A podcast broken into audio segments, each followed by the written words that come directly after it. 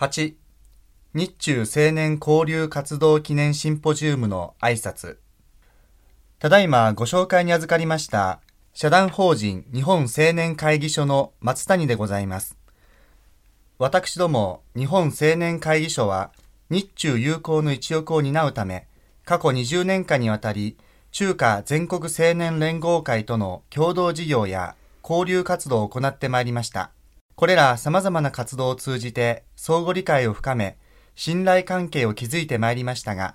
本年は両団体の交流を始めてから20周年の節目にあたり、ここ北京において記念シンポジウムを開催する運びとなり、誠に喜ばしい限りでございます。我是刚才承蒙主持人介绍的社团法人日本青年会议所的松谷。我们日本青年会议所为了促进中日友好，二十年来一直与中华全国青年联合会开展共同事业和交流活动。通过这些活动，加深了相互理解，建立了相互信赖关系。今年是我们两个团体开始交流活动二十周年，我们在北京召开纪念研讨会，我感到非常高兴。今後さらなる信頼関係を構築していくために、両国の若きリーダーが一堂に会し、 目標を共有して話し合いを行うことは、非常に意義深いことであると感じております。为了今后建立更进一步的相互信赖关系，两国年轻领导人相聚一堂，为了同一个目标进行研讨，我觉得意义是非常深远的。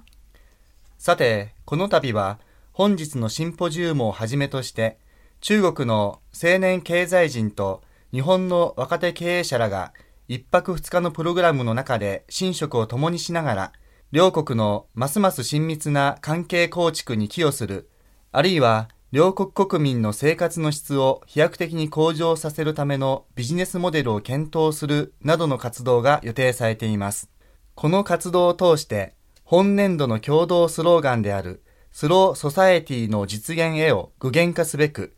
参加者皆様におかれましては、活発な議論を行っていただきたくお願い申し上げます。以上、誠に簡単ではございますが、私のご挨拶とさせていただきます。ありがとうございました。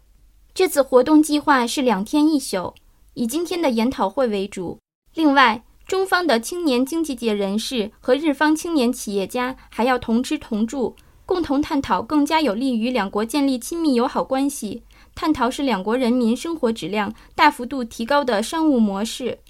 通过这次活动，要使本年度的争取实现慢速社会这一我们共同的口号具体化。为此，希望大家踊跃参与讨论。我就简单说这些，谢谢。